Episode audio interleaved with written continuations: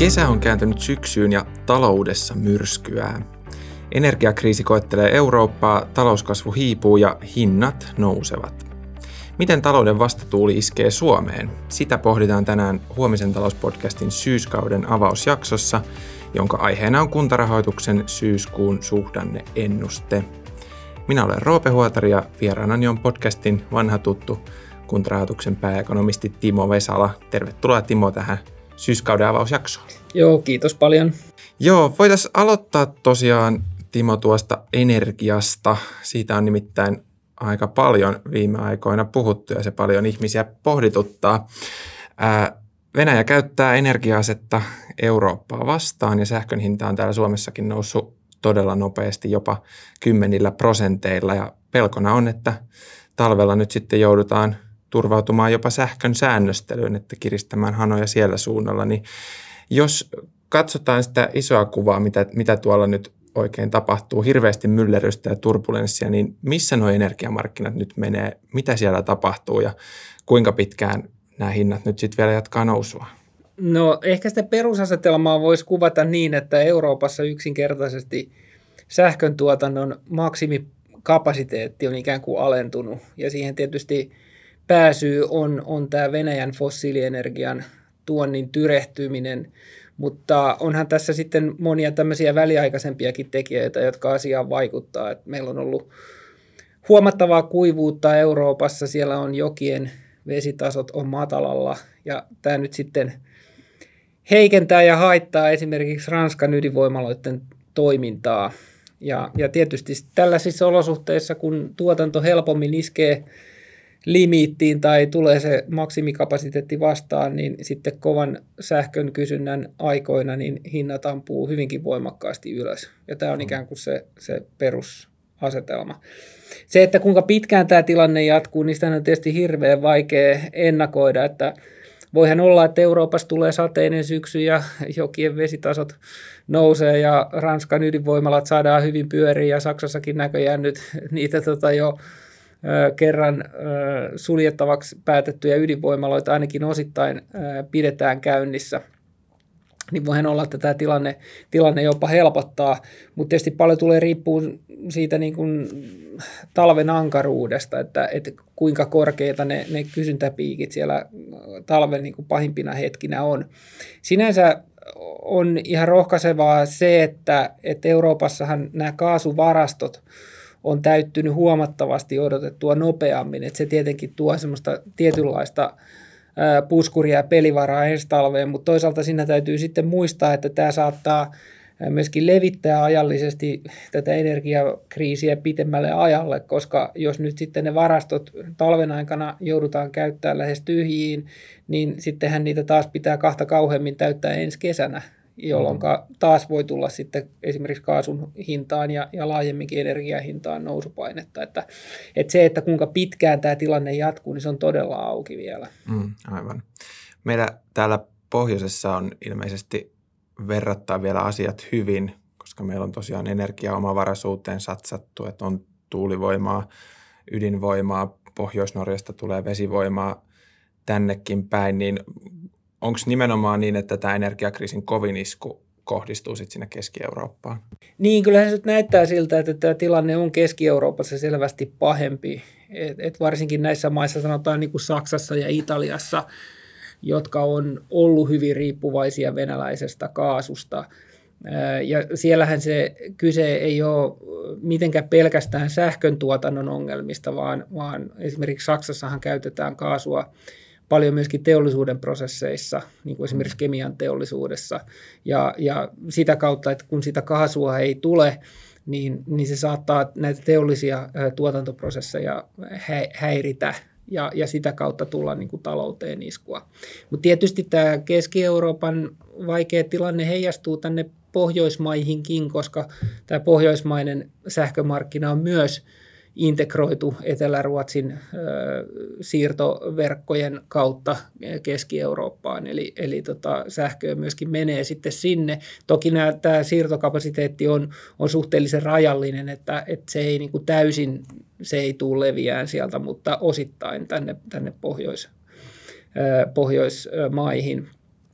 Ehkä paikallisesti, jos katsoo tätä niin kuin Suomen vinkkelistä, niin ehkä se hankalin hetki voi tulla talvella silloin, jos meillä on ruuhka Suomessa, kovia pakkasia, sanotaan viisitoista kaksikymmentä astetta pakkasta pidemmän aikaa, ja jos Ruotsissa on, on samalla tavalla kylmä ja tuuleton jakso, ja kun me ollaan kuitenkin yleensä siellä niin kuin talven kysyntähuipuissa hyvin riippuvaisia nimenomaan niin kuin Ruotsin tuontisähköstä, mm. niin, niin sitten jos tulee tämmöinen samanaikainen kapeikko, niin sitten voi tulla meilläkin, meilläkin ongelmia, mutta, mutta semmoista samanlaista niin kuin kroonista sähkövajetta tai energiavajetta kuin Keski-Euroopassa, niin sitä ei ehkä ole, ole niin kuin meillä kuitenkaan näköpiirissä. Aivan, eli, eli täällä päästään vielä verrattain helpolla, että varsinkin jos saadaan sitten leuto ja tuulinen talvi ja sitten oliko se niin, että Norjaankin toivotaan syksyllä sateita, joo, siellä, saa, siellä saadaan noin vesialtaat täyteen. Joo. Niin. Tämä on niinku se perusodotus, mutta tietysti kaikkihan voi tapahtua. Niin. Että tässä on niin paljon tullut yllätyksiä, mutta, mutta ja toivotaan. Ja Olkiluoto kolmosenkin pitäisi pyöriä sitten. Kyllä joo, se on iso asia tietenkin. Ja se tässä vähän niin kuin lasketaan jo mukaan, että Olkiluoto kolmonen on pelissä mukana.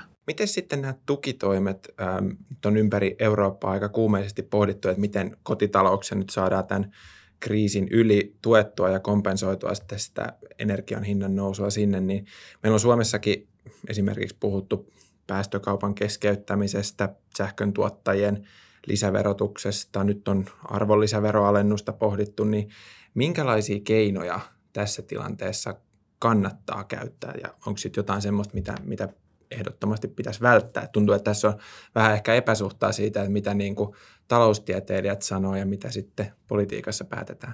Joo, siinä on aika iso jännite tällä hetkellä ja se on tietysti niin kuin poliittisesti ymmärrettävää, että nyt kun kansalaisten elinkustannukset nousee todella laajalla rintamalla, niin poliitikoilla on kovat paineet tehdä jotain niin kuin sen tilanteen helpottamiseksi. Öö, mutta se täytyisi kuitenkin tehdä sillä tavalla, että ensisijaisesti tuetaan niitä kaikkein heikommassa asemassa olevia, jolloin itsellä pienimmät säästöpuskurit selvitä tästä elinkustannusten noususta. Että et näiden tukitoimien tai mitä, mitenkä nyt sitten ikinä kansalaisia tuetaankin, niiden mielellään pitäisi niiden tukitoimien olla tämmöisiä niin kertaluontoisia ja yleiskatteisia, millä mä tarkoitan sitä, että ne ei ole korvamerkittyjä siihen sähkölaskuun tai sähkön mm. käyttämiseen, koska meidän täytyy ö, säilyttää ne kannustimet säästää sähköä, koska se on se avain tähän, tähän tota noin, niin tilanteen hallintaan. Ö, muutenkin niin finanssipolitiikkaa ei pitäisi virittää nyt ö, kauhean elvyttäväksi, koska Euroopan keskuspankkihan yrittää nyt tehdä tismalleen päinvastasta, mm. eli, eli tota saada inflaatio hallintaan kiristämällä, kiristämällä rahapolitiikkaa, että jos nyt sitten hirveästi niin kuin rahaa jaetaan äh, äh, finanssipolitiikan kautta ja, ja elvytetään, niin sitten ikään kuin vesitetään sitä, mitä Euroopan keskuspankki yrittää tehdä. Mutta tosiaan siis se perusongelma on se, että meillä on pulaa sähkötehosta ja kun sitä uutta sähkötarjontaa, niin sitähän ei nopeasti mistään tule. Eli se avain tämän tilanteen hallintaan on se, että me pystytään säästämään sähköä. Varsinkin niinä ää, tunteina vuorokaudessa, kun meillä on tyypillisesti sitä kysyntäpiikkiä. Eli ei, ei pitäisi niin kuin jakaa sellaisia tukia, jotka ikään kuin häiritsee tai jäykistää sitä kysynnän hintajoustoa, niin kuin, niin kuin taloustieteilijät sanoo siis suomeksi sanottuna sitä, että ei pitäisi jakaa semmoisia tukia, jotka ylläpitää kysyntää myöskin siinä tilanteessa, kun markkinahinnat nousee. Mm. Et kun sen kysynnän pitäisi sitten niin kuin joustaa ja, ja vähentyä, kun, kun tulee sitä hintapainetta. Ja tässä mielessä niin kuin tämä hallituksen säästöpaketti, erityisesti se arvonlisäveron alentaminen, niin voi olla jopa haitallinen. Mm. Ja, ja tässä on kai se, se, se suurin erimielisyys niin kuin taloustieteilijöiden ja poliitikkojen välillä. No tämä, tietysti se sähkön hinnan voimakas heilunta, niin, niin se on nyt joka tapauksessa se on hyvin haitallista ja se on ongelma ja se pitäisi saada aisoihin, kun sehän nähdään nyt esimerkiksi tuolla niin kuin sähköjohdannaismarkkinoiden vakuusvaatimusten räjähdysmäisessä nousussa, mikä siis liittyy siihen, että kun on sitä hintaepävarmuutta ja, ja hintaodotukset on, on hyvin niin kuin heiluvaisia ja noussut, niin sitten nämä vakuusvaatimukset on myöskin noussut ja sitten monet energiayhtiöt on ollut sen takia liemessä. Mm. Mutta nyt tietysti niin kuin E U:ssa sitten mietitään niitä työkaluja, että millä tämä sähkömarkkina ja sähkön hinnanmuodostus saataisiin vakautettua. Se hintakatto saattaa toimia, jos se on sopivasti valittu, mutta eihän siinäkään päästä niin kuin mihinkään siitä, että jos me laitetaan hintakatto, niin jotta siitä olisi jotain hyötyä, niin sen määritelmällisesti pitäisi olla sitten alempana kuin minnekä niissä ruuhkahuipuissa tai kysyntähuipuissa se markkinahinta ampuu. Eli käytännössä se tarkoittaa sitä, että jotain kysyntää jää tyydyttämättä. Mm-hmm. Eli, eli jos me ei anneta niin kuin markkinahintojen hoitaa sitä niukkuuden jakamista, ää, ää, vaan jos tehdään joku tämmöinen mekaaninen hintakatto, niin sitten meillä pitää olla sen rinnalla joku mekaaninen proseduuri, millä me säännöstellään sähköä. Eli kun jotain kysyntää jää tyydyttämättä, niin sit täytyy, jollakin tavalla sitä täytyy säännöstellä. Että, että tämähän tulee niin kuin näiden tämmöisten toimenpiteiden niin kuin kyljessä joka tapauksessa. Et, et tietysti kovasti toivoisi, että kotitaloudet ja yritykset sitten vapaaehtoisesti jaksottaisiin sitä omaa sähkön käyttöä sitten niille alhaisemman kysynnän tunneille. Että, että se varmaan tulee olemaan tässä niin kuin osa ratkaisua, mutta missä määrin siihen voidaan luottaa. Että kyllä mä epäilen, että jonkinlaista sähkön käytön säännöstelyä tulee mm. niin kuin talven aikana. En tiedä, tuleeko Suomessa, mutta ainakin tuolla Euroopassa, varmaan Euroopassa. Joo. Jotain viitteitä kai on nyt nähty siitä, että jotkut yritykset, joissa on paljon vaikka tämmöisiä energiaintensiivisiä prosesseja, että siirtää sitä tuotantoa esimerkiksi yöajalle, milloin sähkö on sitten halvempaa, että se varmasti joo. se hinnan kova vaihtelu sit ohjaa tämmöiseenkin toimintaan. Kyllä, kyllä joo, että, että yritykset tosiaan sopeutuu ja, ja, ja reagoi jo tähän, tähän tota sähkön markkinahinnan mm. voimakkaaseen nousuun. Mutta kaikkein tärkeintä olisi sit säilyttää se markkinamekanismi siellä siinä mielessä, että niinku ei rohkaista siihen sähkön kulutukseen, vaan pikemminkin rohkaistaan siihen sähkön säästämiseen ja sitten mm. suoraan tukea niinku sinne heikoimmassa asemassa oleville kotitalouksille. Joo, joo just näin, että, että jos tosiaan niinku sitten tämmöiseen niinku sähkö sähkön hintakattoon mennään, niin se täytyy tosi varovasti ja taiten asettaa, että se ei niin kuin sitä hintamekanismia kuitenkaan liikaa häiritse. Se lähinnä, että niin kuin leikkaisi ne sellaiset täysin niin kuin äärimmäiset hintailmiöt pois. Joo, tuossa vähän, vähän tota sivuttiinkin jo esimerkiksi E K P:n päätöksiä. Voidaan nyt seuraavaksi puhua siitä ja inflaatiosta. Energiakriisi ei nyt valitettavasti ole ainut asia, mikä taloutta nyt piinaa tällä hetkellä. Ähm, Loppukesästä ehkä näytti jo vähän siltä, tai kesän aikana tuossa ainakin, että tämmöinen hintapaineiden terävin kärki voisi alkaa sieltä vuoden loppua kohden taittua, niin mitäs, mitäs inflaatiolle kuuluu tällä hetkellä, että siellä on, onko tilanne muuttunut näistä aiemmista ennusteista? No osin on muuttunut joo, mutta sitten kaikilta osin ei, että kyllähän tässä on nähtävissä, että tämä talouskasvun hidastuminen niin se jo niin kuin, vaikuttaa sillä tavalla, että monien raaka-aineiden ja, ja polttonesteiden ja teollisten metallien hinnat on itse asiassa jatkanut trendinomaisessa laskussa, että ollaan aika paljon niiden kevään huipputasojen alapuolella. Jossain määrin sama näkyy jopa globaaleissa näissä elintarvikeindekseissä, mikä taas ehkä täällä meidän vinkkelistä on niin kuin vaikea uskoa, kun meillä ruokainflaatio sen kuvaan menee ylöspäin, mutta kuitenkin globaalissa kuvassa näin. Eli, eli kun nämä raaka-aineet ja öljyn ja, ja, ja ruoan äh, hinnat pikkusen tasaantuu, niin kyllähän se, se auttaa siinä inflaatio näkymässä, että pikkusen vaimentaa sitä hintojen nousupainetta. Mutta sitten tosiaan kesän jälkeen tai loppukesästä alkoi eskaloituun tämä tää tota Euroopan energiatilanne ja, ja tietysti kun sähköä nyt käytännössä tarvitaan oikeastaan missä tahansa tuotannossa, myöskin niinku tuotanto, tuotannon tekijänä, niin nyt jos sähkön hinta kovasti nousee tai pysyy korkealla sellaisella tasolla, mitä on nähty, niin valitettavasti se sitten leviää hyvin helposti moniin muihinkin hintoihin. Ja, ja tota, kyllä mä nyt arvioisin näin, että tämä, tämä energiakriisi on nyt joka tapauksessa lykkäämässä sitä kauan odotettua inflaatiokäännettä Euroopassa. Et sitähän odotettiin, että se maltillisesti tapahtuisi nyt jo loppuvuoden aikana ja sitten voimakkaammin ensi vuonna, niin kyllä mä nyt arvioisin, että se käänne tapahtuu sitten vasta ehkä ensi keväänä. Että se sillä tavalla kuva on muuttunut. keskuspankit on tosiaan ottanut nyt viime kuukausina tämmöisen ehkä ryhtiliikkeen inflaation kanssa. Yhdysvalloissa on nostettu ohjauskorkoja rivakkaan tahtiin ja nyt saatiin myös Euroopan keskuspankistakin kuulla, että ohjauskorkoja nostetaan seitsemänkymmentäviisi korkopistettä. Taitaa olla, onko se jopa historiallisen suuri kertanosto sitten siellä, niin mitä äh, kyytiä tämä keskuspankkien uusi sävy nyt sitten tietää taloudelle, että miten, miten tämä vaikuttaa euroalueen talouteen? On tosiaan niin, että, että keskuspankit joutuu nyt nostamaan korkoja melkein kuin laput silmillä, että ne ei kauheasti nyt pysty vilkuilemaan sitä, että kuinka pahasti talous samalla ottaa siipeensä. Tässä on kyse tietyllä tavalla tämmöisestä uskottavuuspelistä, eli, eli silloin noin vuosi sitten, kun keskuspankit luki vähän väärin tämän, tai aika paljon väärin tämän inflaatiotilanteen, eli piti sitä ohimenevänä eikä uskonut, että siitä tulee näin sitkeä ongelma ja hyvin hitaasti reagoi siihen. Fedi onneksi vähän nopeammin, E K P huomattavasti hitaammin.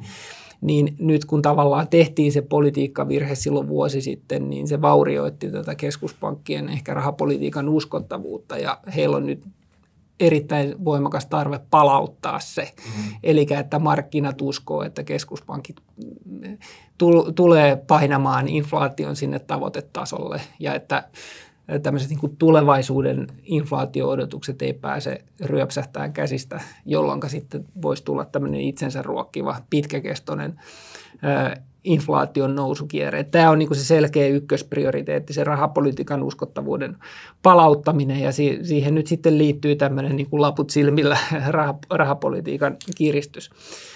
Ö, no nämä vaikutukset sitten niin...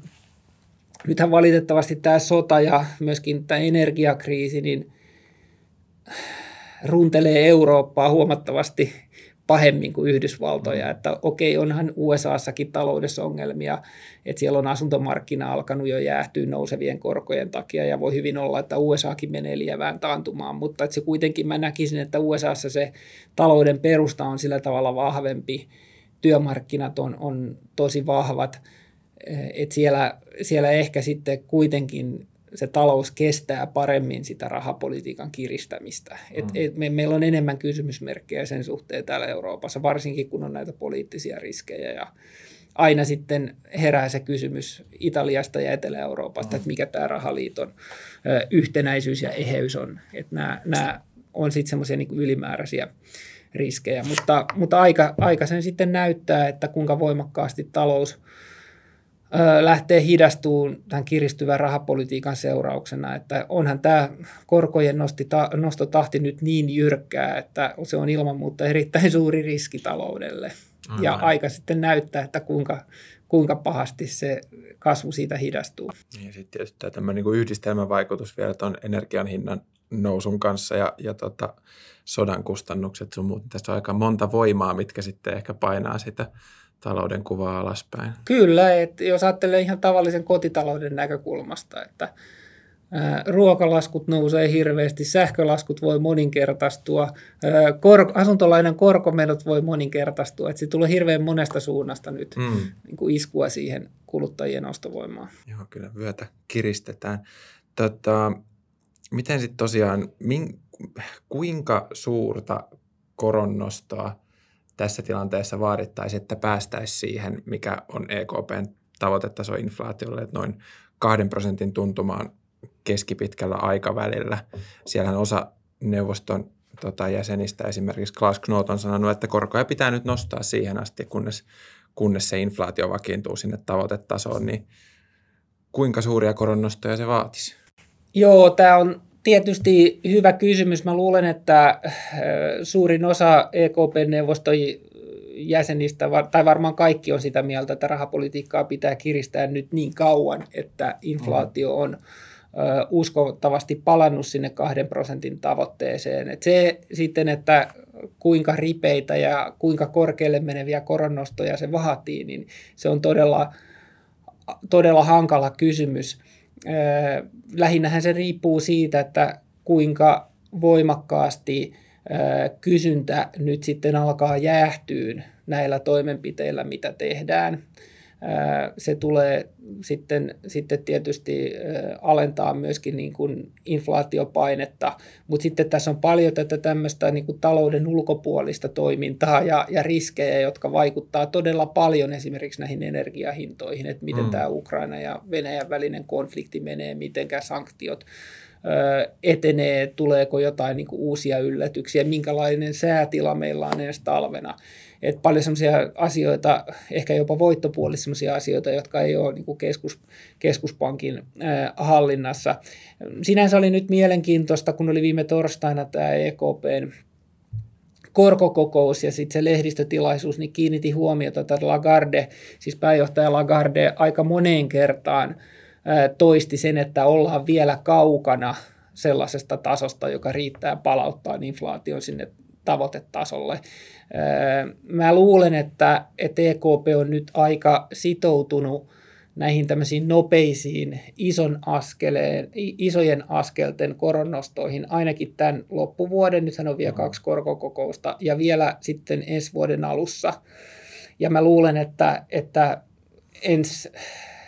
ehkä helmikuuhun mennessä, niin, niin voi olla, että korot, ohjauskorot on nostettu jo lähelle kahta prosenttia. Mutta sitten, kun me eletään just talvella sitä kaikkein niin kuin kriittisintä vaihetta mm. talouden kannalta, niin sitten ehkä mä näkisin, että voi olla niin, että tulee semmoinen paussivaihe, että E K P vähän kattelee, että kuinka talous niin kuin talvesta selviää ja näistä tehdyistä rahapolitiikan kiristystoimista. Mutta toisaalta mä en usko, että kauhean helposti korkoja lähdetään myöskään laskemaan, mm. jos, ei, jos se inflaatio ei ole uskottavasti palannut sinne, sinne kahteen prosenttiin. Mä, mun on itse asiassa hirveän vaikea nähdä, että se tapahtuisi ennen vuotta kaksituhattakaksikymmentäneljä.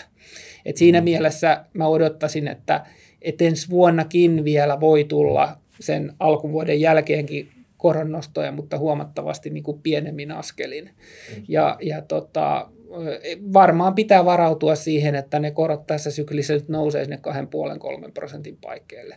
Et mä itse asiassa ennen viime torstain korkokokousta ajattelin ehkä vähän pehmeämpää koronnostoprofiilia, mutta nyt se Lagarden viesti oli niin päättäväinen ja niin semmoinen, semmoinen selkeä, että, että nyt tosiaan ollaan kaukana tavoitetasosta ja nyt pistetään koronnostoihin entistä enemmän höyryä hyvin etupainotteisesti, että varmaankin nyt pitää varautua sitten korkeampiin niin kuin korkoihin kuin mitä ehkä muutama viikko sitten vielä näytti. Mm. Eli ripeitä niin kuin nostoja sinne alkuvuoteen ja sitten ehkä pieni tuumaustauko, että katsotaan, että kuinka pahasti rytisee ja sitten taas mahdollisesti jatketaan maltillisemmin loppuvuosi. Mutta näillä näkymin voisi olla, että siellä kaksikymmentäneljä puolella olisi sitten, jos lähdetään laskemaan, niin se, se sijoittuu niin kuin pitkälle jo tulevaisuuteen. Joo, joo, se oikeastaan perustuu ihan siihen omaan arvioon tuosta inflaatiokehityksestä. Jos ajatellaan, että se inflaatiokäänne voisi tapahtua ensi keväänä, niin siinä kuitenkin kestää aika kauan, että se näiltä nykyisiltä yli yhdeksän prosentin tasolta mm. sitten ö, maltillistuu sinne uskottavasti sinne kahteen, kahteen prosenttiin. Ja se oikeastaan seuraa niistä E K P:n omistakin makroennusteista. Et siellähän on ö, sekä tämä otsikkotason kuluttajahintainflaatio että myöskin ö, energia- ja ruoan hintavaihtelusta puhdistettu pohjainflaatio on, on vielä yli kahden prosentin vauhdissa, arvioidaan kaksituhattakaksikymmentäneljä. Mm. Toki se sitten voi olla, että kun se on vuosikeskiarvo, että se inflaation näkymä on sitten jo kaksikymmentäneljä jälkipuoliskolla selvästi maltillisempi ja voi olla jopa alle kahdessa prosentissa. Että sitten se antaisi ehkä sitä, sitä niin kuin pelitavaraa tarkastella myöskin korkopolitiikkaa vaikkapa sitten toiseen suuntaan, että jos, jos suhdannetilanne on huono. Hinnat nousee, korot nousee, energiasta on pulaa ja tämä nyt kaikki sitten ää, on kulminoitunut siihen, että kuluttajilla on, on, on lievää ahdinkoa ja nämä, nämä tota, nousevat hinnat on, on säikäyttänyt kuluttajat ainakin Suomessa aika pahanpäiväisesti, että meillä on toi kuluttajien kotitalouksien luottamus talouteen on painunut mittaushistorian pohjalukemiin. Miten sä katsot tuota tilannetta, että onko, onko kotitaloudet liiankin synkissä tunnelmissa vai, vai onko tähän murheeseen nyt ihan oikeasti aihetta? Joo, tota, kuluttajien luottamusluvuissa varsinkin niin saattaa olla sellaista ää, sotaan liittyvää ja myöskin näihin elinkustannusten äkilliseen nousuun liittyvää ekstraa. Mm. Ja, ja tota, tämä kuluttajien luottamusindikaattorit on yleensä kyllä hyviä ennakoimaan sitä talouden suuntaa, mutta sit sitä käännepisteen voimakkuutta mm. ei välttämättä. Et se on vaikea sanoa, että jos kuluttaja, kuluttajien luottamus tippuu näin ja näin paljon, niin se leikkaa B K T:tä näin ja näin paljon. Et se on vaikea sillä tavalla niin kuin yhteismitallistaa. Mutta ehkä tässä on hyvä huomata se, että et, et nythän tämä on niin kuin levinnyt tämä heikompi sentimentti muuallekin, että, että esimerkiksi vähittäiskaupassa ja rakentamisessa niin, niin nämä E K:n luottamuskyselyt niin näyttää, että on selvästi niin kuin odot, suhdanneodotukset heikentynyt. Että se ei ole pelkästään niin kuin kuluttajasektori. Että kyllä mun mielestä voi tässä sen johtopäätöksen tehdä, että kohti vaikeampia aikoja ollaan ihan selvästi menossa.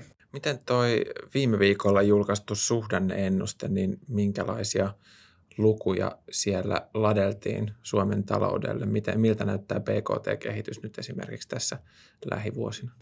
No, tämän vuoden näkymä on vielä siinä mielessä, jos ajatellaan B K T-kasvua, niin kohtuullisen hyvä, että alkuvuosi näyttäisi sujuneen huomattavasti odotuksia paremmin.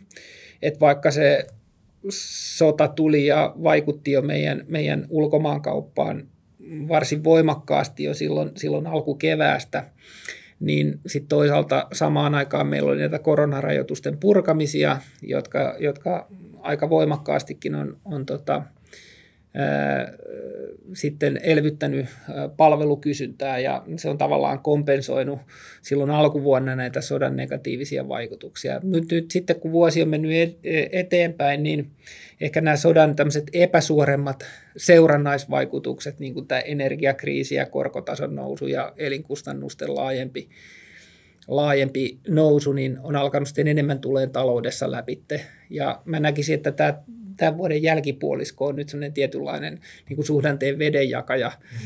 Et, et tässä selkeästi nyt aktiviteettimittarit osoittaa alaspäin, ja mä odottaisin, että nyt loppuvuoden aikana tulee ää, tota noin niin, negatiivista B K T-kasvua tämän jälkipuoliskon aikana. Mutta toi alkuvuosi oli niin vahva ja tämän vuoden lähtötaso niin hyvä, että et, et, Täl, tässäkin skenaariossa niin päästään vielä tuonne noin puolentoista prosentin B K T-kasvuun tänä vuonna. Ja itse asiassa voidaan päästä vähän parempaankin, mutta, mutta tota, mä en nyt sitten kuitenkaan muuttanut sitä kesäkuun ennustetta, koska tämä ei ole niin tarkkaa tämä, tämä, tämä talouden ennustaminen, että ihan niin kuin muutaman prosentin kymmenyksen takia niitä ei kannata, kannata muuttaa. Mutta se voi olla, että tuo puolitoista prosenttia on tälle vuodelle jopa hitusen alakantti.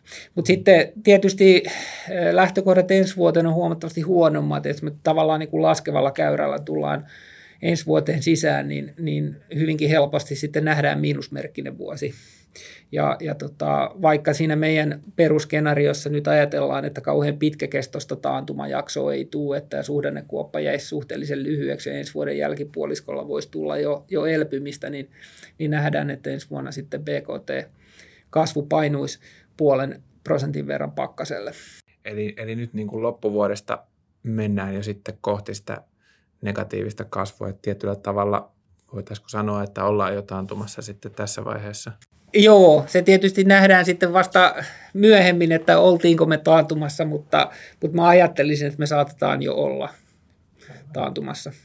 Miten nämä luvut nyt sitten vertautuu muihin, että tähän astihan ilmeisesti Suomi on pärjännyt suht hyvin koronan jälkeen, että on kurottu sitä kuoppaa umpeen ja siitä, siitä niin kuin ylikin keskimäärin vähän muuta euroaluetta paremmin ja Yhdysvaltaakin paremmin, mutta mitäs nyt tästä eteenpäin? Miltä tuo kehitys näyttää sitten, jos vertaa just verrokkimaihin? Niin kyllä mä ajattelisin, että meillä pitäisi kaiken järjen mukaan säästyä ö, matalammalla suhdannekuopalla tässäkin tilanteessa kuin ö, tuolla euroalueella keskimäärin. Toki näissä sitten vuositason kasvuluvuissa on aika paljon merkitystä näillä niin sanotuilla lähtötasovaikutuksilla ja semmoisilla tekijöillä, että mitkä vielä osittain periytyy korona-ajasta. Että kun Suomen taloudessa oli paljon pienempi pudotus koronassa, niin on ollut tietysti luontevaa, että meidän kasvuluvutkin on pikkusen maltillisempi ja sitten sen, sen mm. käänteen jälkeen, kun sieltä kuopan pohjalta lähdettiin nouseen ylös. Et siinä sitä taustaa vasten on hyvin, hyvin todennäköistä, että euroalue kasvaa tänä vuonna enemmän kuin Suomi, johtuen vähän tästä, tästä niin kuin koronasta toipumisesta. Mutta sitten jotenkin ajattelisin, että ensi vuonna niin, niin euroalue taas sitten menisi kyllä syvempään taantumaan kuin Suomi, mutta oli jännä nähdä sinänsä, kun torstaina E K P julkaisi oman päivitetyn suhdanneennusteensa, niin, niin eihän ne vielä ennustanut edes lievää taantumaa, oikeastaan minkäänlaista taantumaa euroalueelle siinä perusskenaariossa, että, että tässä nyt on niin kuin mielipiteet menee, menee vähän ristiin, että saapa nyt nähdä kuinka käy, mutta kyllä mun mielestä niin kuin Suomen lähtökohdat tähän, tähän tota tulevaan talveen on huomattavasti paremmat kuin euroalueella keskimäärin. Minkälaisiin oletuksiin noi E K P-skenaariot sitten pohjautuu, että mistä syystä siellä ollaan sitten niinkin positiivisia? No siinä äh, kieltämättä oli siinä niiden perusennusteessa vielä lähdetty siitä ajatuksesta, että se venäläisen äh, kaasun virta Eurooppaan ei täysin tyrehdy. Ja no, pohja siltä oletukseltahan on jo pikkusen pois, mutta tietysti on mahdollista, että sitä kaasua tulee Tulee vielä Ukraina ja, ja tota, Turkin putkien kautta ö, sen verran, että ne sen ö, tota noin, niin E K P:n perusennusteen taustaoletukset täyttyy, mutta no siinä on, ei se tietysti se energia ei ollut niin kuin ainoa, ainoa argumentti siinä. Kyllä mä pidin sitä E K P:n perusennustetta hyvin, hyvin optimistisena. Ö, et siinä ei oikeastaan, siinä, siinä, siinä ennustettiin pieni nollakasvuperiodi ensi vuoden alkuun, mutta ei oikeastaan negatiivisia vuosineljänneksiä lainkaan, ja mä pidin sitä kyllä hyvin, hyvin optimistisena näköalana. Puhutaan hei loppuun vielä vähän kunnista. Ähm, siellä tosiaan varaudutaan kiireisesti nyt sote-uudistukseen, joka astuu tietysti vuodenvaihteessa voimaan. Se kirjoitti Timo Kauppalehdessä, äh, että sote-uudistuksen jälkeen kunnista tulee entistä herkempiä markkinariskeille, niin avaatko vähän tätä ajatusta? Niin, tässähän sote-uudistuksen seurauksena niin kuntien rahoitusrakenne muuttuu aika tavalla, että ää, jos me katsotaan, että miten kuntien menot jatkossa rahoitetaan, niin siellä ää, omien verotulojen ja sitten toisaalta valtion tulonsiirtojen osuus näiden kokonaismenojen kattamisesta niin alenee aika lailla, että jopa yli kymmenen prosenttiyksikköä näiden tavallaan kahden peruserän osuus siitä menojen kattamisesta pienenee. Mutta sitten vastaavasti muiden toimintatuottojen, kuten esimerkiksi erilaisten asiakasmaksujen, myyntitulojen, ö, osinkojen merkitys kasvaa ja, ja myöskin velkarahoituksen ö, osuus kasvaa. Et siinä mielessä voisi vois ehkä sanoa, että, että erityyppiset markkina riskit, siis että miten hyvin näitä maksutuloja kertyy, myyntituloja, osinkotuloja kertyy, niin, niin ne tulee siinä kuntataloudessa merkityksellisemmäksi.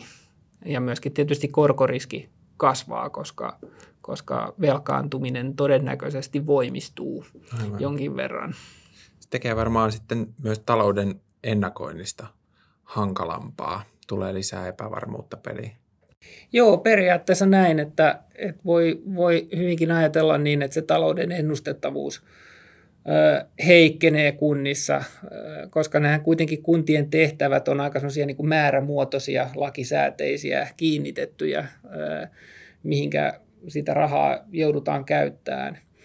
Ö, et nyt sitten jos näiden tyypillisesti hyvin vakaiden tuloerien, niin kuin verotulojen ja valtionosuuksien tilalle tulee sitten enemmän sitä sellaista ää, tulomuodostusta, joka on altis markkinatyyppisille riskeille, niin, niin kyllähän silloin tämä tietynlainen jännite ikään kuin kiveen hakattujen menojen ja sitten vähän epävarmempien tulojen välillä niin, niin kasvaa. Ollaanko kunnissa kuinka hyvin tietoisia tämmöisistä vaikutuksista? Et vaatiiko tämä esimerkiksi jonkinlaista uudenlaista osaamista sinne johtoportaaseen, jos yhtäkkiä talouden ennustettavuus onkin hankalampaa? Vaatiiko se, vaatiiko se jotain uutta taitoa kunnilta? Joo, tilanteet tietysti vaihtelee kunnittain tosi paljon, että miten sote-uudistus vaikuttaa. Et mä puhuin tässä niinku sitä, siitä kuntatalouden yleiskuvasta, mutta on melko varma, että, että kunnissa kyllä nämä trendit tunnistetaan ja mm, voi olla, että se sitten tosiaan tämä, tämä muutos jollain tavalla ää, vaikuttaa myöskin niihin osaamisvaatimuksiin kenties, mitä siellä, siellä, siellä tota, ää, kunnissa on. Mutta mä oon melko varma, että sitten kunnissa itse asiassa tämä asia osataan paremmin itse analysoida, että mitä siellä tarvitaan, mutta että veikkaisin, että, että nämä trendit kyllä tunnistetaan kunnissa. Niin, että kunhan ollaan tietoisia, tietoisia tilanteesta, niin osataan varautua. Joo. Hei, kiitoksia Timo. Tosiaan mainittakoon vielä, että lisää ajankohtaista talousanalyysiä löytyy Kuntarahoituksen syyskuun suhdanneennusteesta. Ja senhän voi tietysti ladata osoitteesta kuntarahoitus piste fi käyttöönsä. Kiitos Timo, kun pääsit taas meille podcastiin kertomaan talouden kuulumisia. Jes, kiitos. Syksyn aikana Huomisen talous podcast ilmestyy vuoroviikoin, eli uusi jakso julkaistaan joka toisen viikon tiistaina. Seuraava jakso ilmestyy siis kahdeskymmenesseitsemäs päivä syyskuuta. Silloin puhutaan siitä, miten Venäjän hyökkäyssota vaikuttaa Suomen maariskiin ja investointinäkymiin. Vieraana jaksossa on Finveran pääekonomisti Mauri Kotamäki. Laittakaa siis podcast-seurantaan Spotifyssa, Akastissa, SoundCloudissa tai Applen ja Googlen omissa podcastit-sovelluksissa, niin saatte uudet jaksot ensimmäisten joukossa kuunteluun. Me palaamme parin viikon päästä taajuuksille. Kiitoksia ja kuulemiin. Moikka!